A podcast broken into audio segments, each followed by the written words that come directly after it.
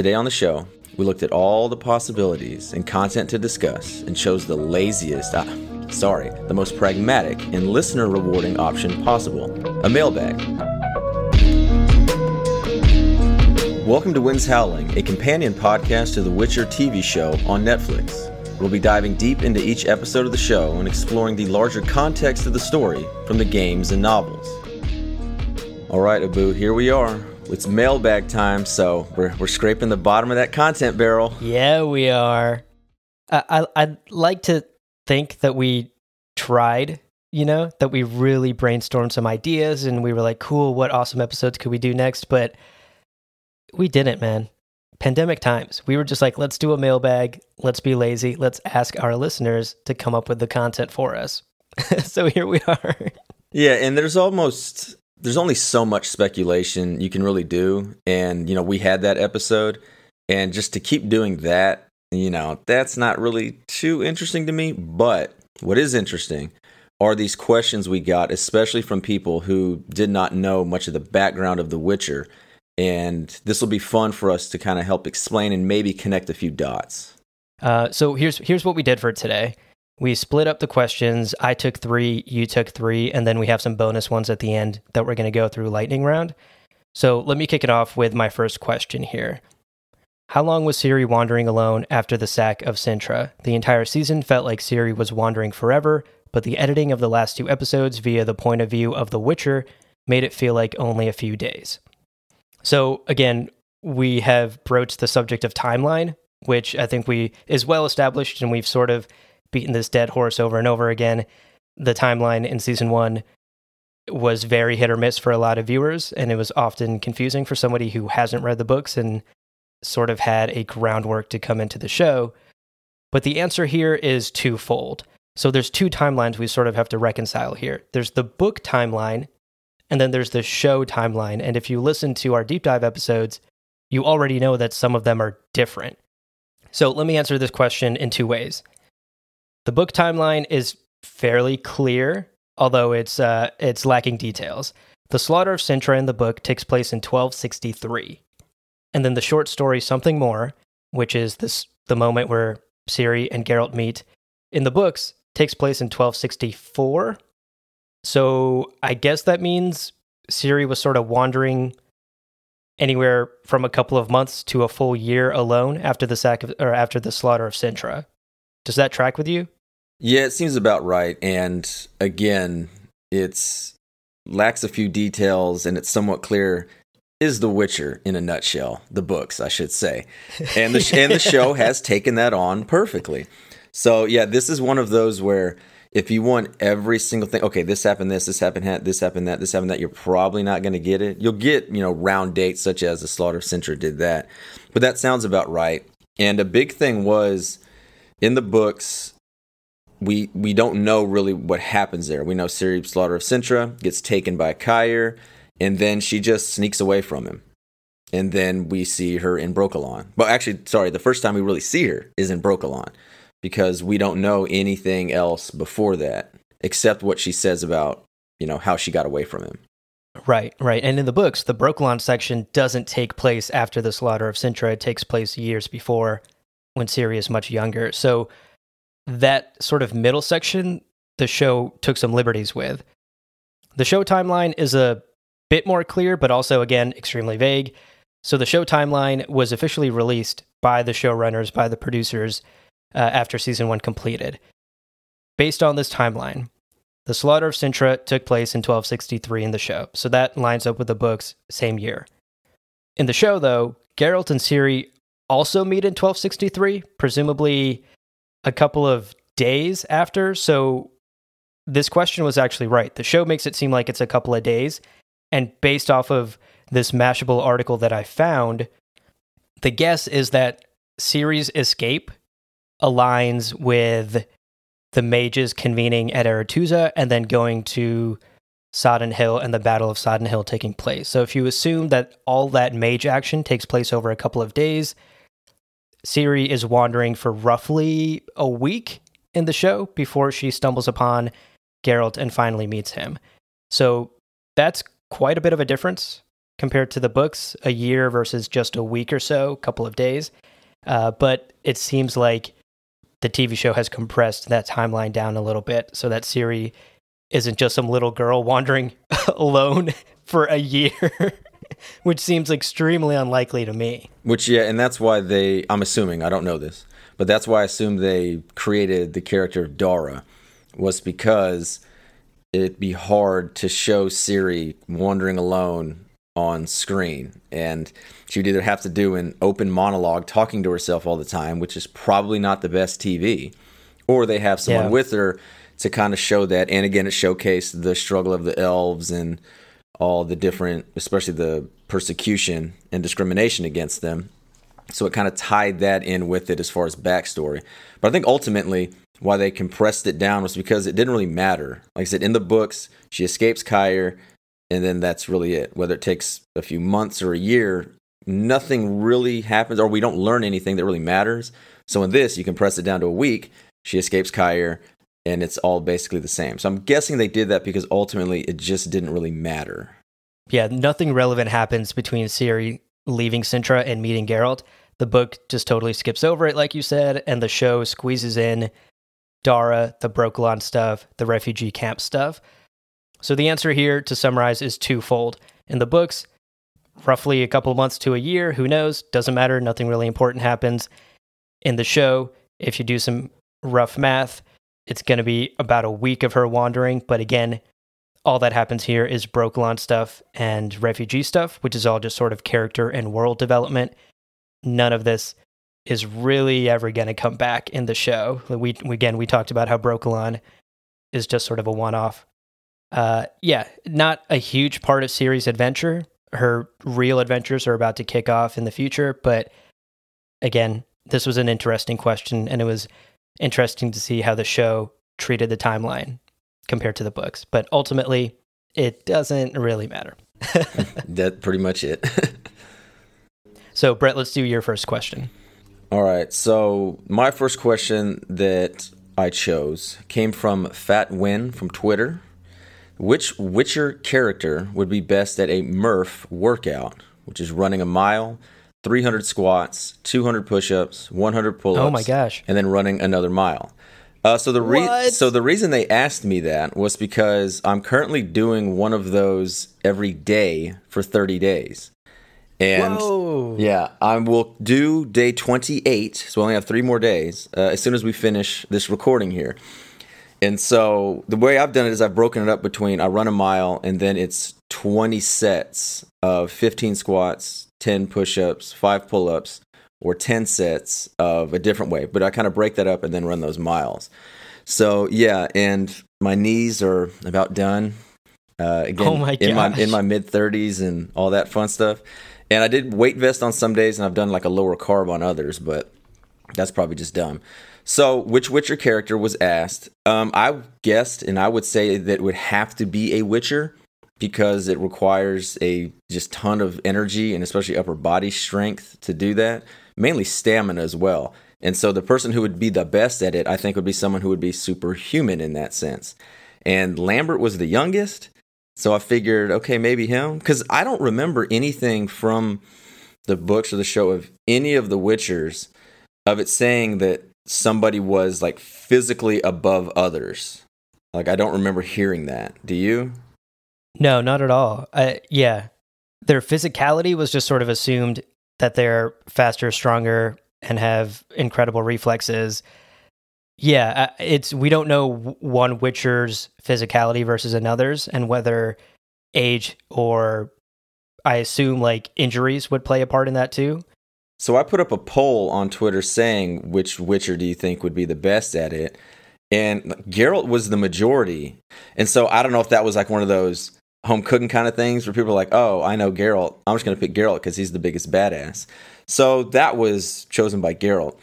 And I guess from the non Witcher, I pick would be Ciri because of, you know, the elder blood kind of thing. Puts her at this kind of superhuman category. Yeah. Give her that edge, you know? Plus the training she went through, you know, definitely helps her out a bit too. I will say, uh, I'm going to tiptoe around this answer a little bit, but Regis, I think, would be a good contender for this. I won't say why because that's a spoiler, but for the people who've read the books and know who Regis is and the part he plays in the story, I think he'd be able to knock this out pretty easily. Don't you? Yeah, maybe. I guess I. I don't know. Are you imagining like a, a buff Regis, a swole Regis? a swole Regis, maybe in his younger days, but I also think like because of like who he is and what yeah, he is, yeah, you know, yeah. like no, you're probably yeah. you know, he- again, yeah, the, the yeah.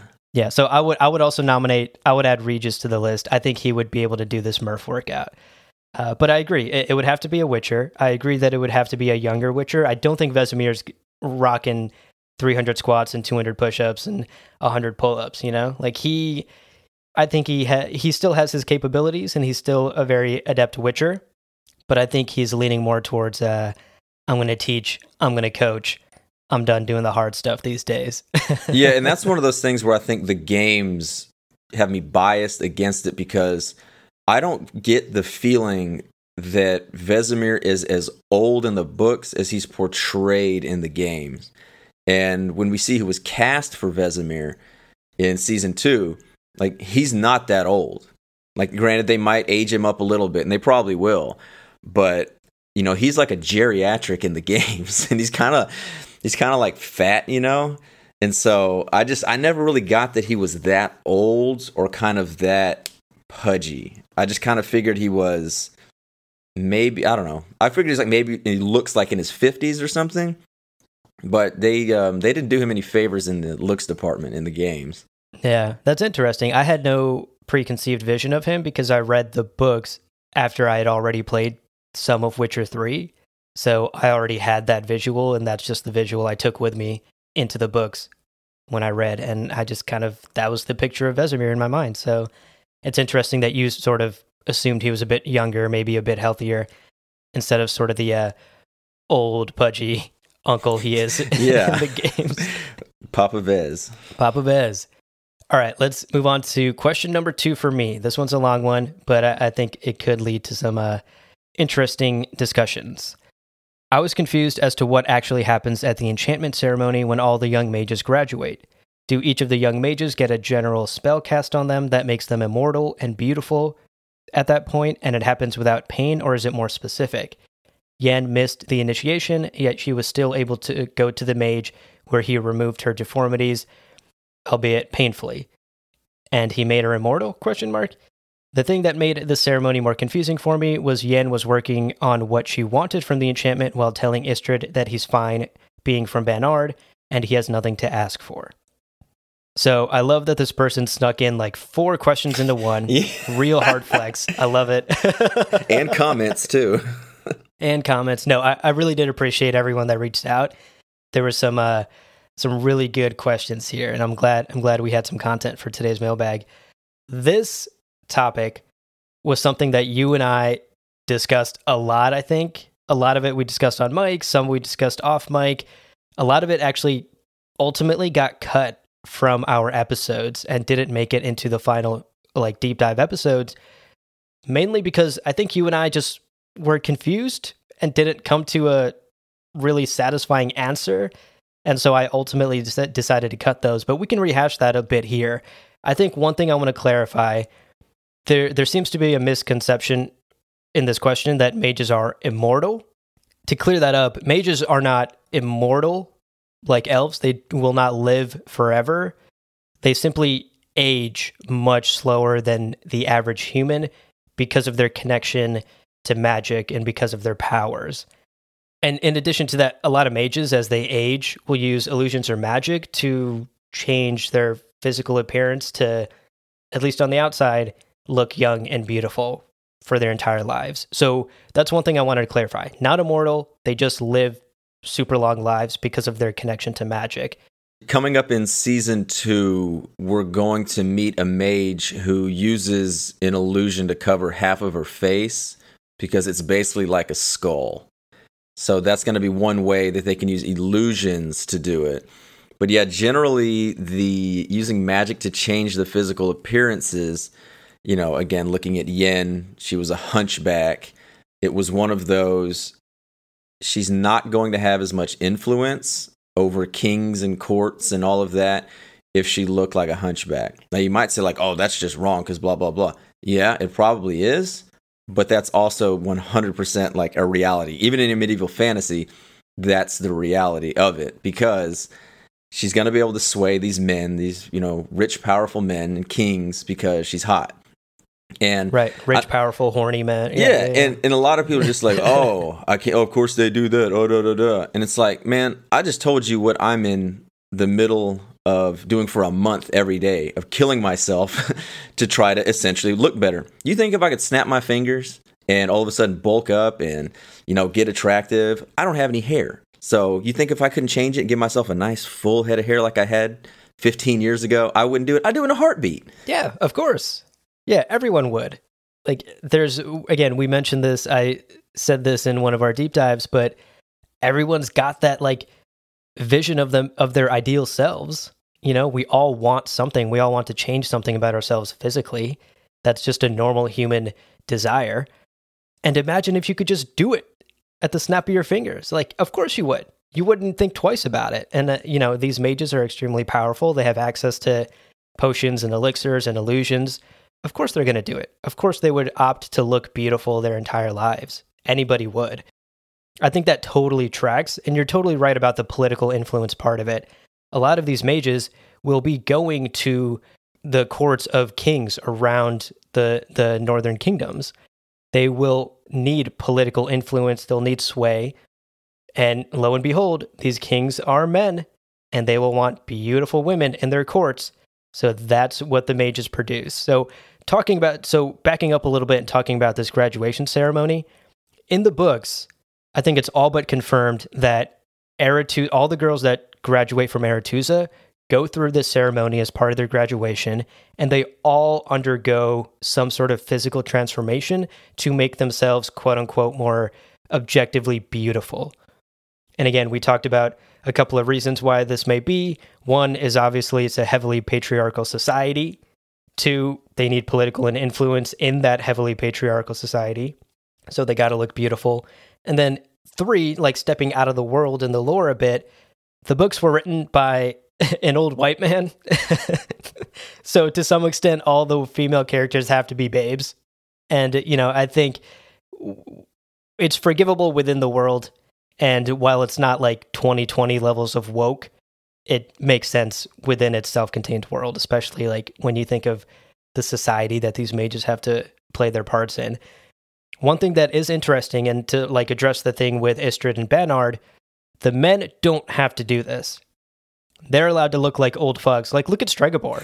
He's not exactly the most good-looking motherfucker around. Yeah, they, they made everybody but he doesn't hot. Need to be. They made everybody hot in The Witcher, but not Stregobor. No offense not to Lars Mikkelsen.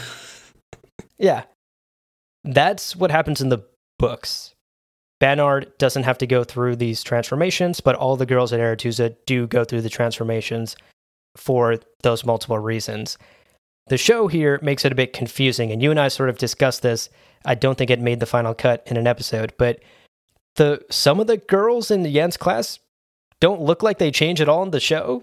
So it's kind of unclear if they went through any sort of physical transformation. Yeah, she's basically the only one that it looks like went through it. And I couldn't quite exactly figure out or find out but there are two noticeable mages from the books that I believe did not do transformations. And the first one is one we will be introduced to in season two. Um, she has been cast, and that's Francesca Findabair, who was an elf. So she's regarded as the most beautiful person in the world. So she's an elf. So she didn't go to Aretuza, and she kind of you know did her own thing there.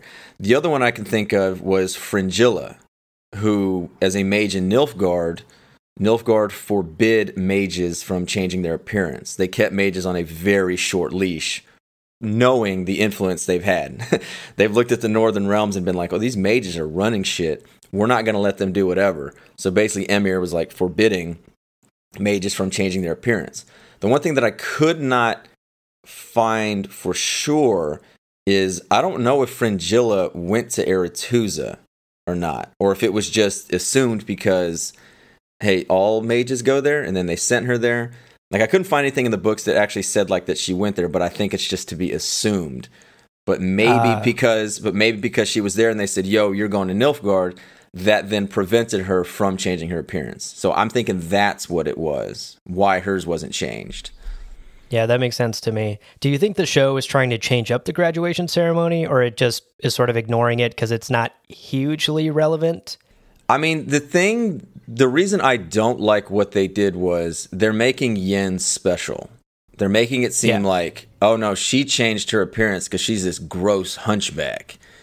And instead of like everybody doing it, you know, someone, Sabrina and all them, like they're all very busty, very thin waists because they've magically done it because you know they want right. to look hot they know that'll be a, a, that'll be easier to manipulate men. And so i don't like that they made Yen seem like she was the only one that did it. Yeah i agree. I i, I kind of wish that they had shown some sort of like very quick ceremony scene for the other girls in her class as well just so we could have clarification on this because and this might be a budget thing but you and i talked about how her classmates don't even look different after it's been like 30 years and nobody looks different. Like Yen is the only one who got beautiful and totally changed her outward appearance, but all of her classmates look basically the same. So the show it, it's like kind of unclear in the show what happens and it totally I totally understand why this question was submitted to us because the show is unclear. If you haven't read the books, you don't realize that all the female mages undergo this transformation in the show, it looks like just Yen. And maybe they're just trying to make Yen special. Maybe it's an oversight, or maybe it's literally just a budget thing, and they didn't want it, didn't have like the hair and makeup budget to make all the all of Yen's classmates look totally different and transformed. But at the end of the day, I you know it's relevant to this world, and I think it's an important part of Yen's journey. It's an important part of the journey of almost every female mage that graduates through Aretuza. But it, it it's like not hugely relevant and you know it's not something that'll be revisited too often so uh, i guess it's okay that the show sort of glosses over it let's uh let's move on to your second question all right my second question what does it mean that ciri has elder blood i hear something about half elf but that seems common so basically, what el- a loaded question. Yeah. Again, I'm gonna have to tiptoe a lot around this because this, by and large, is the crux of I don't know, 90% of the characters' motivations oh, are yeah. about Ciri and they're about Elder Blood going from everybody. And there's a big contingent of people that have not been mentioned yet in the shows. And I actually haven't seen anything about them being cast yet for season two. So I'm just going to leave them out. So basically, Elder Blood is people, descendants of the elven sorceress Lara Dorren, which carry a magical gene, if you will. Now it could be dormant. So when Ciri screams and shakes everything, or when she almost tipped that little tower onto Cahir, that's what's called a source. Uh, uh, Pavetta, you know, Pavetta and Duny, when she's doing all that, that's the source. So it was dormant in Calanthe. So Calanthe had it, Pavetta, ha- uh, sorry, Calanthe did not have it. Oh, she had the elder blood, but you know she carried the gene. Again, this is just so confusing. It can be dormant like Calanthe. she didn't have it. Ciri has it. Pavetta has it, and so. Long story short, the Ithlinne's prophecy, what we heard Cahir say at the end of episode, is that seven? You know, I think time, it was seven. Time yeah. of the Sword Axe is not when Ciri went into her trance. No, Cahir was six. Ciri went into her trance at the end of seven. Ah, uh, yes. Yeah. Yeah, yeah. When Ciri goes in that trance, you know, the time of the sword and axe is nigh, and all that. That's Ithlinne's prophecy. Stated that a child of the elder blood would save the elves from the white frost, but Lara Dorren, that elf who kind of first had it, got with a human, a human sorcerer, and that was that, you know, pretty much, or so they think. So basically, this elder blood was an experiment by all these elven mages to try to get this magical gene in somebody powerful enough to stop this world ending prophecy. Yeah, and again, we have to, like you said, we have to tiptoe around this and be very careful because this, the story of The Witcher is about this. Like Ciri, her elder blood, her powers, all of that will come into play. And I think you know, you gave a really great summary of like the history of the Elder Blood, but we can't say anything about it going forward because it's it will it'll be unraveled. So the person who asked this question, the best thing you can do is just wait for seasons two and three and four and five, and all of it will start to make sense as we learn more about Ciri and her powers and what makes her so special. Okay, we're going to take a quick break here, but stick around. We'll be right back. Hey there, my name's Leo. I'm a producer here at Lore Party, and I wanted to take a minute to tell you about my Last of Us series.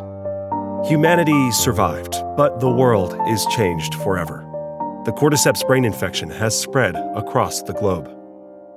Nevertheless, life goes on. Joel, with his troubled past, and Ellie, one of the only hopes for humanity's future, are forced to make difficult decisions, dodging cannibal cults and militant revolutionaries, clickers and bloaters, on the wildest road trip of the 2030s.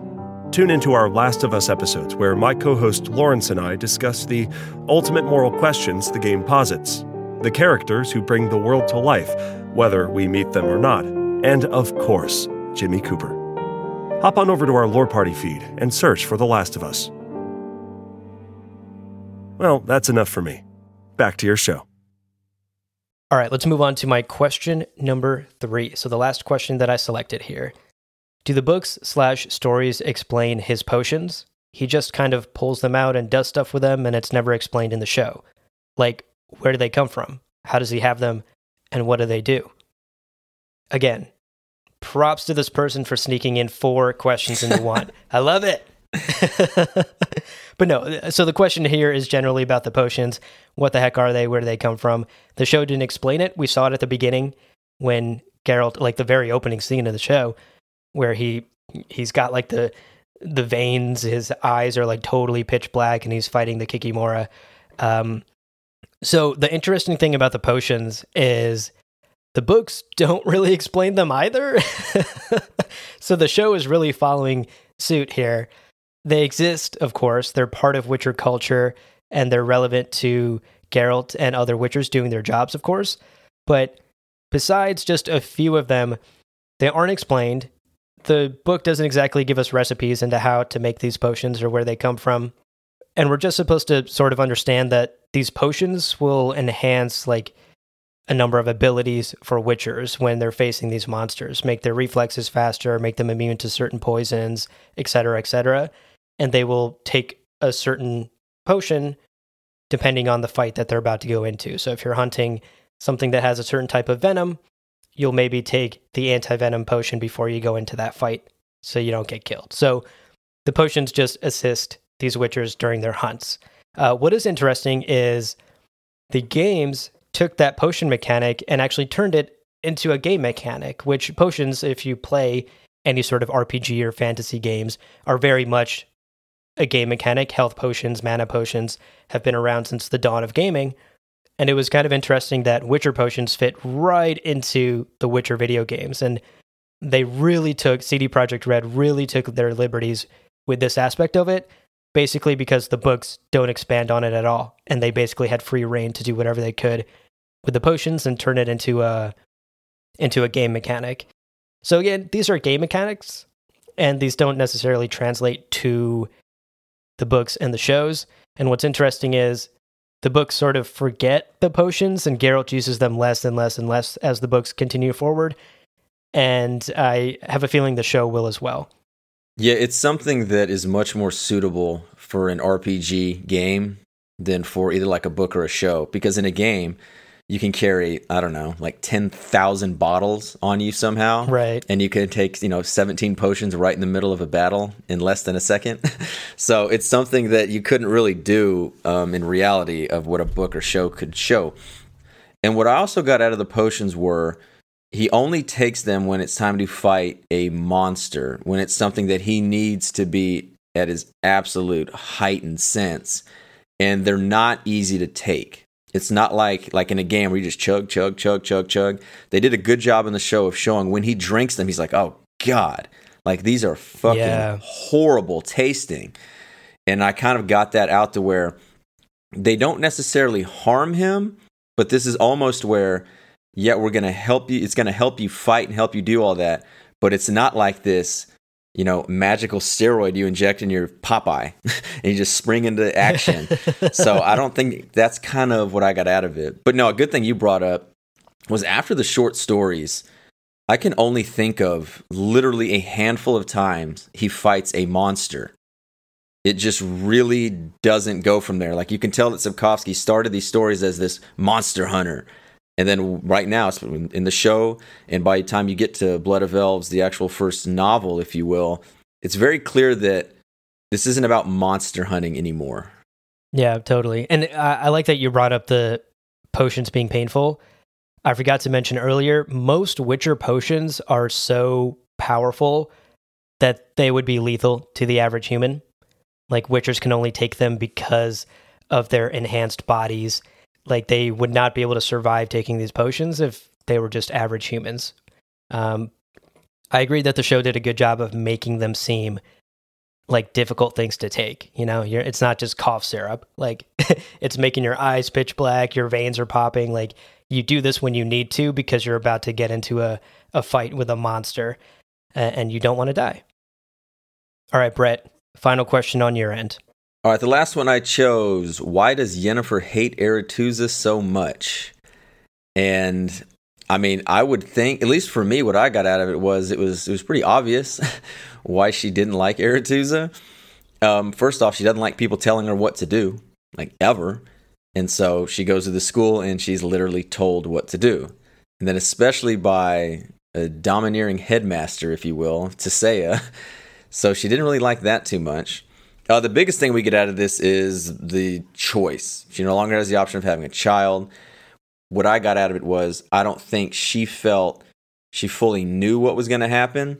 And especially with the whole living so much longer, that a choice you make when she was, again, a teenager at the time, 20 something, whatever it was, that you're going to think that same way 20, 30, 40 years from then.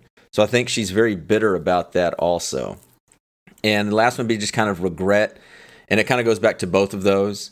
And with the always wanting more kind of thing, where she's never where she's at right now. She's maybe never really going to be happy with where she's at. There's always maybe you can say chasing something or wanting something she doesn't have. Yeah. Well, I actually I should have maybe copied more of this email. This question came in a, like a really long, detailed email from one of our listeners, which was amazing to get. And I think I responded to it as well. And the person who wrote this email really expounded on their thoughts here. Like the I think the fact that Yennefer basically had nothing going for her in her normal life, like she had this presumably abusive father and they were like poor farmers from what we could tell. She was bullied and mistreated because of her outward appearance in this email, the person who asked this question really talked about the fact that Aretuza gave her a lot in life also, right? It gave her power, it gave her beauty, it gave her looks, it gave her the ability to control her magic and influence the world and go live in, you know, lavish courts with kings and live this life that she would not have had as a poor farmer, especially with the way she looked. You know, again, we talked about looks being so important in this world she would not have gone very far in life if she hadn't gone through Aretuza, regardless of how traumatic it was for her and how bitter she feels about it and the regretful choices she made in her time there. In this email, this person laid out a really strong case for like objectively isn't Yennefer's life better now? Yeah. I mean, clearly it is, but at the same time, it's one of those she didn't get to choose it. You can say that about Witchers as well. Yeah, they might have been war orphans or they might have been given up or anything like that, but they didn't choose to be Witchers. They didn't choose to have all that. So maybe it's one of those they'd rather make their own mistake kind of thing. But I also think a big thing that Yennefer hates Aretuza when she goes back is the eels. Like her friends were literally, well, not literally, her friends were essentially killed and turned into these eels to power Aretuza in this magic. Yeah. And she obviously doesn't like that. And so that's one case where we see her, I don't know if you would call it empathy or whatever, but she's like, this place is not what they say it is. This is not about bettering all this, it's about them having their power. And I think she kind of sees through that false thing of you know, something needs to die so that others may live. Yeah. No, I think you hit on it right there. And in my response to this email, I think I basically just said what you said too, but it's the choice. She didn't get to make this choice in her previous life. She may have had, she could have run away from home. She could have, like, I don't know, reconciled her relationship with her father. Like, there would have been an infinite number of choices she could have made had her life been untouched by Tissaia's visit and being recruited against her will to Aretuza, take you know stripped away from her family and presumably a loving mother. Her mother was you know crestfallen when she was taken away. I think the thing that here that we have to remember is for us as outsiders with no magical abilities who want to become beautiful, it's easy to look at Yen's journey and be like, oh, well, yeah, I want those things. You know, like I can almost relate it to wanting to be rich and famous. It looks like a life of glamour, right? From the outside. Everybody wants to be rich and famous. I want to be rich and famous. And it's not all it's cracked up to be. And there are a number of stories, both fictional and real, that explore this theme. But the idea of like the things that people desire so much power, beauty, wealth can ultimately end up being the things that destroy them. You know, too much of any one of those things can destroy you. All of that sort of like compounds together into Yennefer's hate for Aretuza, and it's really complex to understand. I think it's hard to put ourselves in, in her shoes, but you have to try to like look beyond the beauty and the power and the the wealth that she achieves. Yep. All right, Brett, let's wrap it up. We have some other questions that we wanted to squeeze in because they were fun. So let's end the episode on just like a rapid fire. Let's go through this last batch of questions, and uh, and then we'll wrap it up today. So, question number one, and I can't wait to hear your answer on this. Have you considered dyeing your hair white and growing it out? Yeah, go to my Twitter page, look at my profile picture, and then you'll get your answer. no, as I stated before, yeah, um, I'm essentially pretty much bald. I pretty much shave it down, not with a razor, but with almost like a zero blade. And so, no, I am not going to grow my hair out, and I sure as shit ain't dyeing it white. well, let, let me modify this question for you because you do have a beard. Yeah. If if you if your beard went white, would you rock the white beard or would you would you put dye into it? No, yeah, I would never. I'd never dye. And that's not a knock on anybody who does it, but I think that's kind of a generational thing. It's the same thing like going bald. It's perfectly okay now. Just own it. And so that's one of those things where when I see people that like always wear a hat or they always have like the head covered, I'm like, if you're over like 40 or 50, if you're over like 50, I'm like, okay, I get it. That's like a generational thing, like the come over and whatnot. But if you're like younger, if you're in your like 20s or 30s, man, just own it. So there's my soapbox. There you go. No, I love it. That's good. That that's a great mentality. Um, I'm actually the same way. I would my parents, for example, not to like call my parents out scoreboard them but yeah but they my parents have been dyeing their hair forever you know like they they like the natural black color of their hair that it used to be 20 years ago. So they they've been dyeing their hair forever. Uh, but it's interesting because i i don't think i ever will. My answer th- to this question is my hair is literally already going white and i'm still in my mid 20s so I will probably hit like peak silver mane by my 30s, like mid 30s is my guess. Um, like at the rate my hair is going white, I'm gonna hit that like mid 30s, probably closing in on 40s. So I'm actually quite looking forward to it. And unlike my parents, I don't plan on dyeing my hair. I'm gonna rock the full white mane when it gets here. Uh, I, in fact, I'm actually very excited for the salt and pepper period. I think I'm gonna look real fucking good during that. So uh, I'm already, you know, I'm already getting like little white speckles in my beard. I got uh, so many white hairs.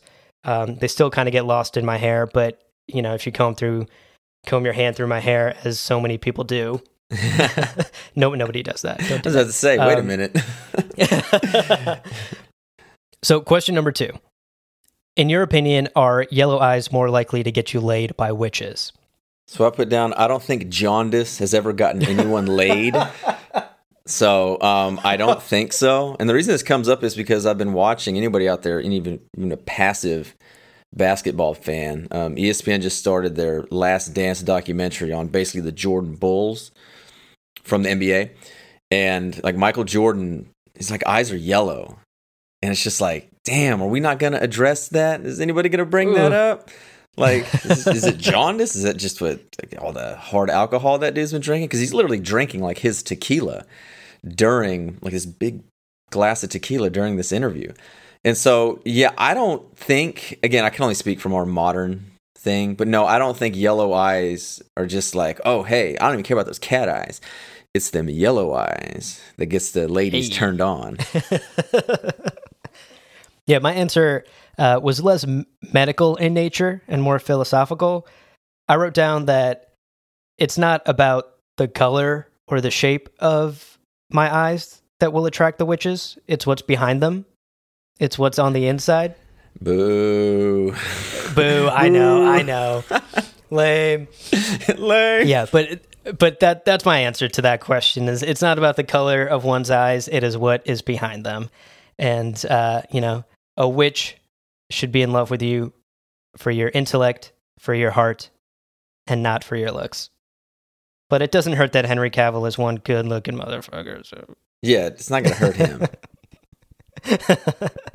All right, final final rapid question here. Is The Witcher being smelly a running joke in the books and games as well? So Witchers are just supposed to be these gross ass mutant freaks. That's the way they're treated essentially except by sorcerers who just want to bang them. but I said basically it's better to have them hot and you know get with everybody in book and show agree on this. And so that's just another thing where I think Sapkowski just changed what he wanted. It's very clear from the first book and from the first story. Geralt is a freak. He's a mutant. He's a monster. People keep telling him that.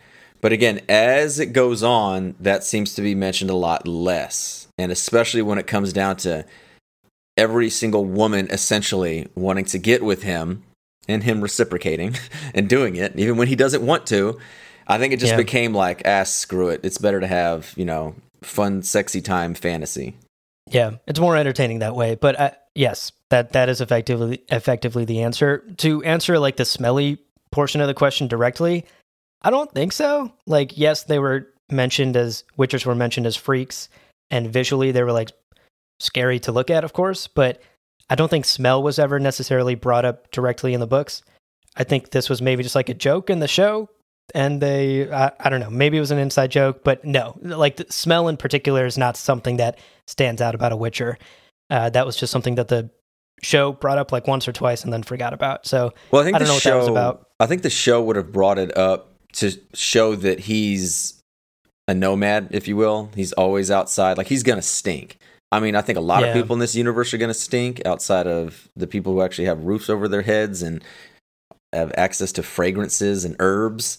But I think that was just to show this guy's been out on the road. He just fought that Kikimora in that nasty pond. So I think it's just to show that he's, you know, a traveler and he's going to stink.